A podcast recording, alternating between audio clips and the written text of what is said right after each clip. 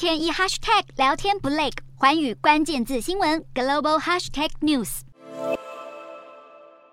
美国最高法院推翻原本受到宪法保护的女性堕胎权后，十三个州的政府随即启动了自动生效法，让堕胎禁令三十天之内在全州范围生效。在即将启用堕胎禁令的肯塔基与路易斯安那等州，专门执行堕胎手术的诊所也被迫强制停业。而在等待司法单位批准禁令生效的密西西比州，大批的反堕胎示威者聚集到最后一间为女性提供堕胎服务的妇产科诊所外，欢庆美国最高法院的裁决。但是他们却被捍卫堕胎权的诊所职工大力谴责。而带头反对美国最高法院裁决的加州州长纽松，则签署了一道法令，未来加州寻求堕胎的女性提供相关服务，保障他们的权益。不只是多个州政府捍卫堕胎权，迪士尼、Meta、苹果以及 Netflix 等美国企业也纷纷表态，会为有跨州堕胎需求的员工提供旅费补助。其中，在禁止堕胎的佛州，拥有将近二十万员工的迪士尼表示会继续保障员工的医疗服务费用，包括堕胎。而 Meta 还在内部论坛中移除关于堕胎的贴文，严禁员工讨论政治争议议题。